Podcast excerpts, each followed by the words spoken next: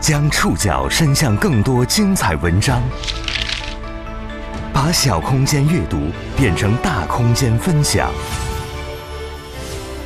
宋宇选读，讲述现实世界里的真实故事，把小空间阅读变成大空间分享。欢迎各位收听宋宇选读。不知道听节目的各位是否还记得，二零二二年九月下旬。曾经引发大范围关注的北京电影学院学生实名举报知名艺考机构老师杜英哲性骚扰事件，当时随着杜英哲很快被北京海淀警方依法拘留，案件进入侦办阶段。关于这一事件的很多细节和真相呢，也被新的热点所掩盖。我前两天在《三联生活周刊》上看到了部分当事女生对这一事件的回忆，今天这期节目想和大家分享其中内容。北京某知名艺考机构校长杜英哲被刑拘前，除了实名举报其性骚扰的北京电影学院学生施子以外，还有二十一名在涉事机构参与过培训的女性先后发文，以实名或匿名的方式回顾自己曾经的遭遇。这并不是一件容易的事。过去许多年，因为感觉羞耻和自我怀疑，他们曾不愿意公开谈论自己的遭遇。也因为似乎从未有人质疑，当时年少单纯的他们无法辨别，在艺术的由头下，一些让他们本能感到不适的行为，到底是性骚扰，还是艺术类老师与学生间的正常互动。他们很难有渠道诉说自己复杂的感受，但那些遭遇留下的屈辱感，却隐藏在心底很多年，无法消弭。宋宇选读今天为您讲述艺考培训名校里的。隐秘骚扰。二零二二年九月十九号，北京电影学院学生施子怡公开发文，实名举报艺考培训机构引路的创办人杜英哲。文章称，从二零零七年开始，杜英哲多次借辅导的机会对女学生进行性骚扰，甚至导致十七岁女生辍学生育。这个年轻女孩的举报得到了很多女生的回应。有至少二十一名在引路参与过培训的女生先后发文，她们以实名或匿名的方式称自己曾经在引路受过杜英哲的肢体骚扰。女孩们表示，强吻、搂抱、抚摸都是常有的事情。到了九月二十二号中午，北京海淀分局的官方账号“海淀公安”发布公告称，警方经过进一步调查举证，已将杜某某依法刑事拘留，案件正在进一步侦办中。在石子怡公开发文之前，很多受到性骚扰的女性从来没有向外界诉说过自己内心隐藏多年的屈辱经历。今年二十四岁的山东姑娘玲玲，就是其中一位公开发声的受害者。二零一四年，这个自小喜欢摄影的女孩梦想考入北京电影学院学习图片摄影。那年十六岁的女孩听说，只有北京的考前培训机构提供的培训更能提高进入这所顶尖院校的命中率。她去百度贴吧上搜索，看到已经上岸的学生在北影贴吧和艺考吧里分享备考经验，不少人都提到了一家北京的培训机构引路。在花费了一万九千八的集训课程学费之后，她去了引路。去那儿参加培训的学生都在家庭的支持下。付出了不菲的经济成本。二零一五年，时年十六岁的河南姑娘于玲也在家人的支持之下去了影路。在高二之前，于玲没有想过学艺术。她的文化课成绩并不差，但她所在的河南是高考大省，参考人数排全国前几位，省内只有一所二幺幺大学。想要通过文化课的激烈竞争进入一所体面的高校。于玲的成绩在河南是远远不够的，艺考是他的家人打听到进入体面高校的捷径。既然已经打算剑走偏锋了，当然要选就要选最好的。一家人商量了许久，最后锁定的目标是所有艺考生都向往的顶尖五大院校：北京电影学院、中央戏剧学院、上海戏剧学院、中国传媒大学、中国戏曲学院。为了增加入选的可能性。于玲在网上做了一番考前培训机构的搜索，最后也选中了影路。参加影路二十天集训，加上交通费、住宿费和餐饮费，于林一家大概花了三万。这和他老家河南某地级市的培训班相比，费用高出了一半多。山东姑娘玲玲一家付出的金钱就更多了，除了一万九千八的集训学费，她后来还参与过一次收费近八万的海外训练营。虽然觉得贵，但他们都咬牙支付了。可这些年轻的高中生们怎么也没有想到，他们付出的不只有时间和金钱，还有精神和心理上的代价。您正在收听的是宋宇选读《艺考培训名校里的隐秘骚扰》。到这家培训机构之前，林玲和于玲对艺考的了解并不多。他们都成长于内陆小城，在家庭和学校两点间度过自己大部分少年和青年时光。尚未成年的人生平淡日常，没有经历过大的磨难，也少有印象深刻的情感考验。艺术性是什么？顶尖院校要有什么样的理解力和表达方式？什么样的人更可能穿过艺考的窄门，进入代表艺术殿堂的五大院校？他们希望从一家权威的培训机构里快速获得答案。杜英哲曾经是女孩们眼中的权威引路人。玲玲和于林入学的时候，他创办的引路已经有了不小的办学规模和名气，是北京的三大艺考培训机构之一，尤其编导专业是强势科目。杜英哲是老板，是老师，是学员们口中的杜叔，会讲授学员们从来没有接触过的创作知识，还经常宣称啊自己和某些学校的领导来往密切，能够左右录取名单。山东姑娘玲玲记得，她的教学方式很严厉。有一次，二十人的集训课堂上，有五六个学员迟到了，杜英哲大发雷霆，要求全班一起罚站。怒斥：“你们这样对自己非常不靠谱、不负责，这辈子都考不上的。”学员们对类似的断语深信不疑。如果他评价某位学员的外貌，这样的长相是很难考上某某学校的，那位学员会因此沮丧很久。对什么是艺术，他也有自己的所谓权威解释。玲玲说：“当年杜英哲告诉他们，学艺术的人要更加开放，在培训时。”他布置的作业会列出好几个选题，普通的历史、电影话题中穿插着一些和性相关的选题，要求学生根据自己的性经历、性幻想、性审美去完成。玲玲记得，杜英哲会用非常专业的态度告诉你，这就是学艺术的人应该做的。他看起来太正经了，以至于如果你对此产生怀疑，甚至会有点羞愧，觉得是不是我还不够开放。玲玲曾经创作过一个故事，讲述了一名大山里的男人，由于没有亲生孩子，买来一个被拐卖的小女孩抚养。最后，在小女孩的父母寻来的时候，两人已然产生了深厚的父女情谊。在玲玲的认知中，这个故事已经有了相当纠缠的情力争夺，体现了艺术的复杂性。但杜英哲给出的建议是要加上一些禁忌的父女恋情元素，才有爆点，才能抓人眼球。最终，玲玲极不情愿地改出了一篇非常别扭的稿子。用突破伦理禁忌的方式写剧本，是教学的一个手段。他们的培训内容还包括什么样的着装更加适合通过面试。河南姑娘于玲就曾经被杜英哲以面试试衣服为由单独约到家中。当她在房间里换衣服的时候，杜英哲却突然走了进去，对着还没有穿好衣服的于玲非常认真地点评。这件衣服不太适合面试。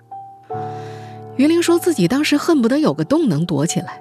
她当时胡乱地套上衣服遮蔽身体，既觉得尴尬吃惊，又对自己的感受产生了怀疑，因为杜英哲的样子看起来太正经了。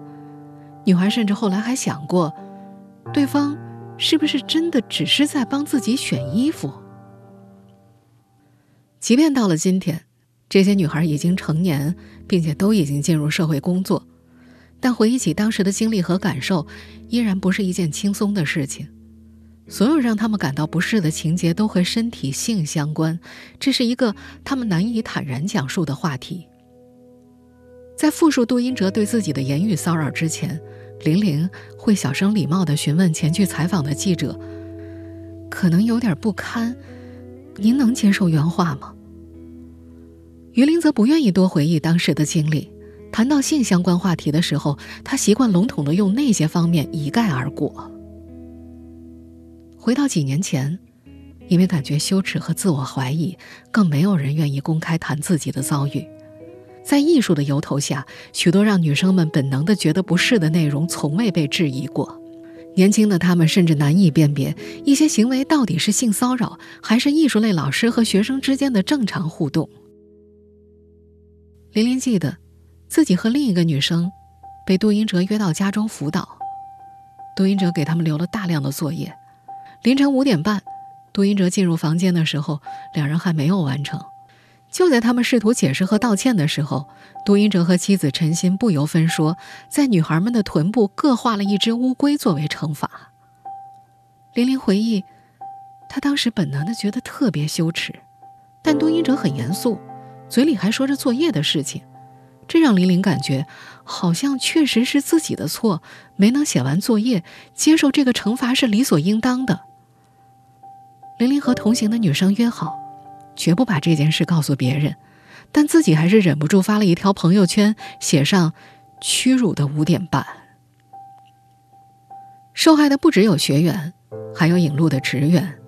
不少引路的老师是考上名校之后回去兼职的学生，比如后来公开控诉杜英哲的林子墨就是这样。林子墨表示，在回到引路当兼职老师前，他早就听说过关于杜英哲性骚扰的风言风语。他自己也曾经受过言语上的骚扰，但是他没有办法确证整个事情的性质和严重程度。在兼职任教期间，林子墨也被杜英哲以试衣服的名义实施过性骚扰。杜英哲还给他看自己手机里和其他女学员的聊天记录，甚至部分女学员的裸露照片。林子墨说，杜英哲给他看那些照片是想证明他是真心在帮学生。有些学生和他有真感情，还暗示林子墨也可以拍那样的照片。林子墨还说，在自己在影路兼职期间，没有一个受害女生向他叙述过经历，他自己也没有向外界叙述过被性骚扰的经历。难以启齿的屈辱经历就这样被女生们藏在心底。虽然在参加培训的年轻学员眼里，杜英哲是专业权威的，但他的同龄人们好像并不这么看。无论是大学校友还是大学同学，他们记忆里的杜英哲都有各种负面细节。宋宇选读继续播出艺考培训名校里的隐秘骚扰。叶梅是杜英哲的大学校友，晚一年入学北京电影学院。他和杜的女友陈欣。曾经是好朋友，住一个宿舍。他觉得杜英哲并不是真正有才华的人。他见过杜英哲的书架，没有文学小说，没有音乐 CD，更多的是剧本写作、辅导书等教材类书籍。平时杜英哲也不会主动讨论文艺电影，他看的都是爆米花电影。他其实看不起文艺片，觉得商业片才能挣钱。不过。杜英哲好像很懂一些创作技巧。叶梅记得，读书的时候，杜英哲常常能接到些写剧本的兼职工作。他会把剧本拆成好多个部分，找叶梅和其他师妹当枪手共同完成，再分给他们一部分稿酬。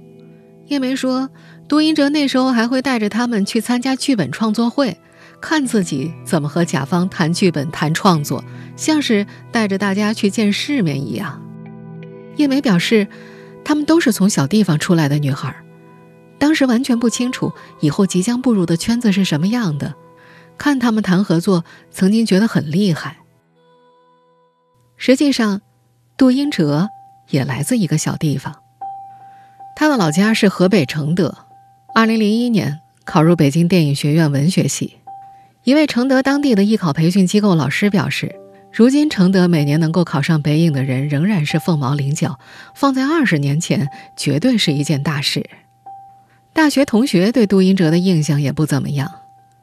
和杜英哲在大学军训时相识的张红记得，军训没多久，杜英哲就开始欺负一名戴眼镜的瘦弱男生，动手扇同学的耳光，理由是那个男生不洗澡。其实那名男同学来自缺水的甘肃，没有频繁洗澡的习惯。另一位同学也记得。杜英哲曾在男生宿舍公然殴打当时的女友，把女生的脑袋往床边上砸。后来成为杜英哲妻子的陈鑫，是他开办影路的合伙人，也是在这次事件当中被女孩们指控的对象之一。学员们说，他们对陈鑫最初的印象是温和的长辈、老师，他好像很关心这些独自到北京求学的女孩子们，会邀请她们吃饭、逛街。河南女孩于玲和山东姑娘玲玲都记得，也正是有陈鑫在场。他们才答应了杜英哲一些去私人场所的邀约，但是在那些场合当中，陈星常常很快消失了，只留下杜英哲和女孩子们相处。杜英哲和陈星合伙的影路成立于二零零三年左右，在杜英哲的一位大学同学记忆里，那是艺考刚开始热起来的时候，大概两千年初，《还珠格格》火遍全国的时候，艺考热就开始了。叶梅也是那会儿参加的艺考，她记得当时市面上几乎没有艺考培训，考生可以准备的内容只有一些文艺常识小百科。她从书店里买了一本薄薄的百科丛书，背下来应付笔试，其余的只能靠天赋和临场发挥。如果有人想得到一些训练，需要拜托熟人找到心仪学校的在校生，请对方划重点，并且口授一些面试技巧。当然，只有极少数人能够找到这样的熟人。影路就是从这时候起步的。这家培训机构的全名叫做影路站台艺考培训。叶梅说，杜英哲用贾樟柯的电影《站台》命名，就是知道学艺术的孩子大多是文艺青年，会喜欢贾樟柯。他记得最初的办学场地就在杜英哲和陈鑫租住的一室一厅里，一间是教室。一间当宿舍，杜英哲从学校找来同学或师弟师妹当老师。团队成立之初，杜英哲便着力于把原本口口相授的零散备考内容，用课程和教材的形式确定下来，成为一套应试化的模板。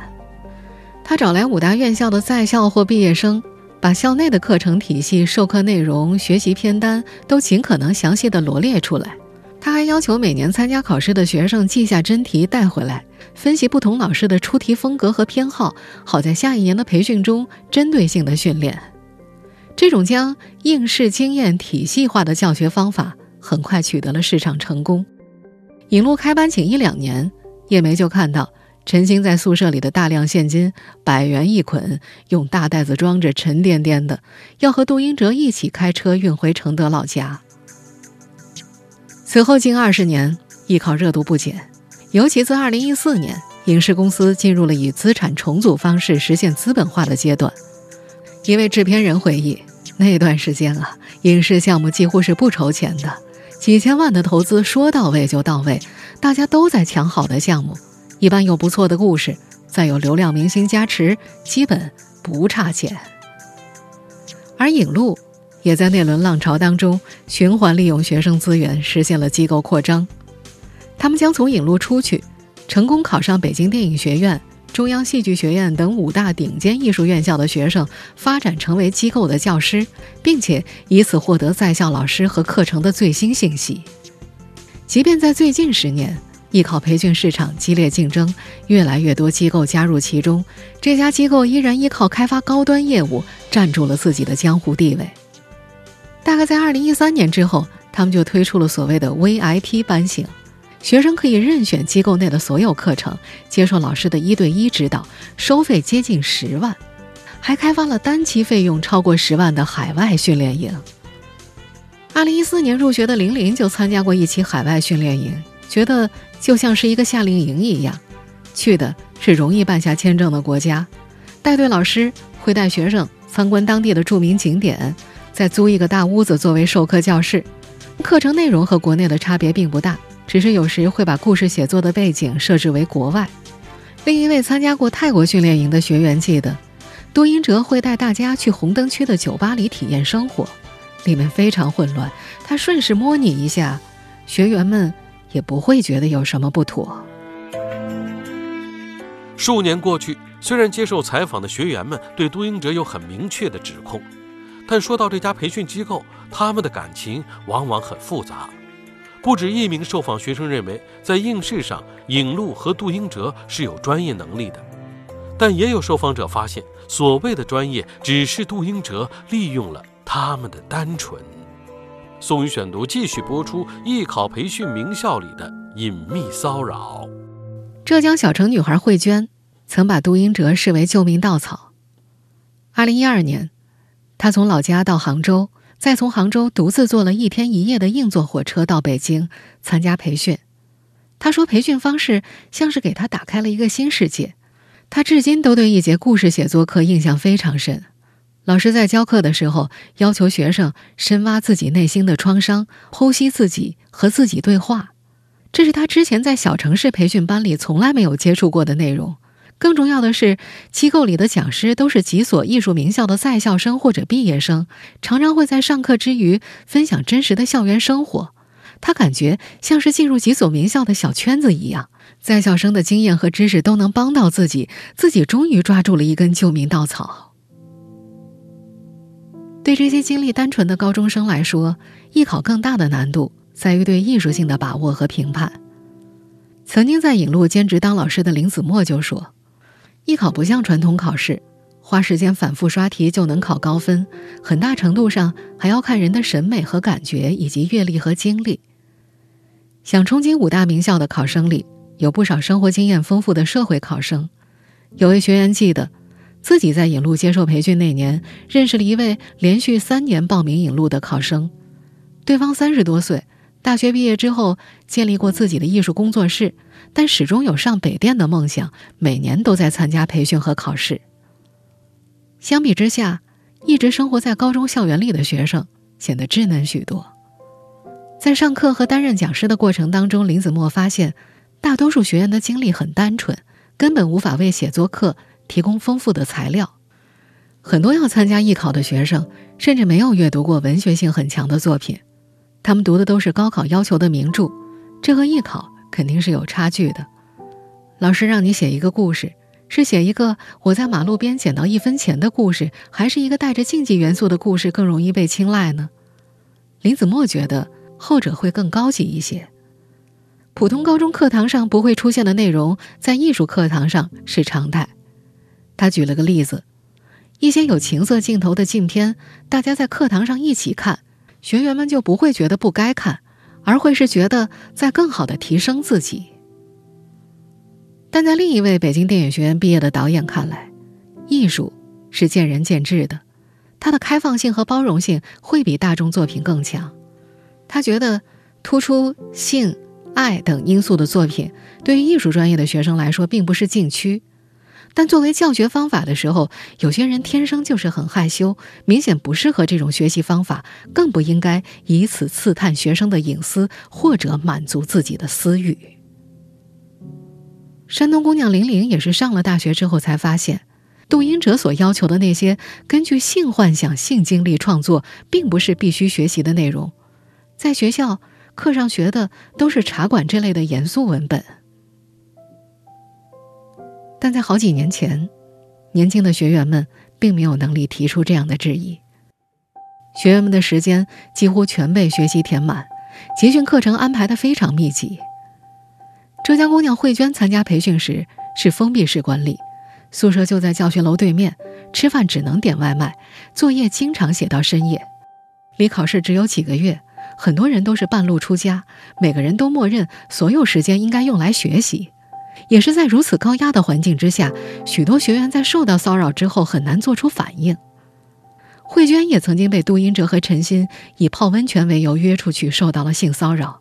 当时她一下子觉得自己懵了，在那样的环境之下，学习压力非常大。面对一个严肃专业的老师，她完全不知道该做什么，是去揭露他、质疑他吗？好像说服自己先专注考试才是最正确的。很长一段时间。他和林子墨就在同一间宿舍里头对着头睡觉，两个女生从来没有提起彼此都受过性骚扰的事情。过去若干年，这些一直被羞耻感和屈辱困扰的年轻女性就这么沉默着，直到九月中旬那次实名举报后，越来越多有相同遭遇的女孩站了出来。宋宇选读继续播出艺考培训名校里的隐秘骚扰。山东姑娘玲玲至今都保留着那张杜英哲在自己臀部画画作为惩罚的照片。在北电学生施子怡二零二二年九月实名举报之后，她把图片和经历发到了自己的微信朋友圈，很快就收到了杜英哲发来的消息。没想到第一个出来兑现的人是你，后面跟了一个微笑的表情。面对实名举报，杜英哲最初的回应是强硬的，他写道：“人性很复杂。”我没法猜测几位站出来指控我的女性真实的心路经历，但我愿意拿事实跟他们对线。后来他还发了条朋友圈，是一张玲玲的照片。玲玲感受到了威胁，她那天晚上害怕极了，但很快，她发现自己并不孤单，越来越多女孩站出来回忆自己当年的遭遇。浙江姑娘慧娟说。过去很长一段时间，她都刻意不去想这件事，不愿去想自己遭遇的事情是什么性质。她一直在心里想化解它，想自我安慰，这是一件普通的小事。最终在看到其他女生的自述时，她觉得震撼、愤怒、惋惜，没想过居然会有这么多受害者，也痛恨自己为什么早知道可能会发生这一切，却没有及时制止。在离开了那个可能帮助自己进入名校的封闭权威小空间之后，许多女生能够更加清晰地确证自己确实受到了性骚扰。她们也知道，还有一些受害者在保持沉默。林子墨认识一个女生，后来得了严重的抑郁症。他说，有些女孩是被哄骗了，觉得自己是在和杜英哲谈恋爱。在林子墨看到的。杜英哲手机里的聊天记录里，那个男人总会说自己和对方是真爱。有些受害女性甚至和杜英哲保持了一段时间的不正当关系。也许是因为觉得自己不是完美受害者，他们都没有站出来。北京市东城区众源家庭与社区发展中心主任、反家庭暴力律师李莹关注性骚扰领域已有二十年，在他看来。发生在职场、学校等特定环境下的性骚扰和公共场所是不同的，双方之间往往存在权力关系，施害者进行洗脑的情况也更容易发生。李莹说，不少女性在性骚扰或者是性侵发生之后，会与施害方谈所谓的恋爱，这其实是受害者的防御机制。在侵害发生之后，女性很容易产生羞耻感和自责，责怪自己不够勇敢，没有做出拒绝。受害者会觉得必须得让自己先爱上对方，才能把侵害合理化，心里才能过得去。过去二十年里，李英见过很多次反性骚扰的浪潮，每次都有女性率先站出来打破沉默，带起更多的人。但在这位律师看来，社会不应该只要求女性勇敢。他用“拔剑四顾心茫然”来形容站出来的女性们的处境。这位律师认为，如果相应的社会救济系统还不够完善，女性会很难获得真正的支持，甚至还会遭受非议。他们站出来后反而是茫然的。他觉得，谈到性骚扰的时候，不应该总是从受害者的角度去考虑。这不只需要女性意识的觉醒，整个社会的觉醒和法律支持体系的完善才是最重要的。但后面这几点。似乎依然长路漫漫。以上您收听的是宋宇选读艺考培训学校里的隐秘骚扰。本期节目节选自《三联生活周刊》。收听节目复播，您可以关注本节目的同名微信公众号“宋宇选读”。我们下期节目时间再见。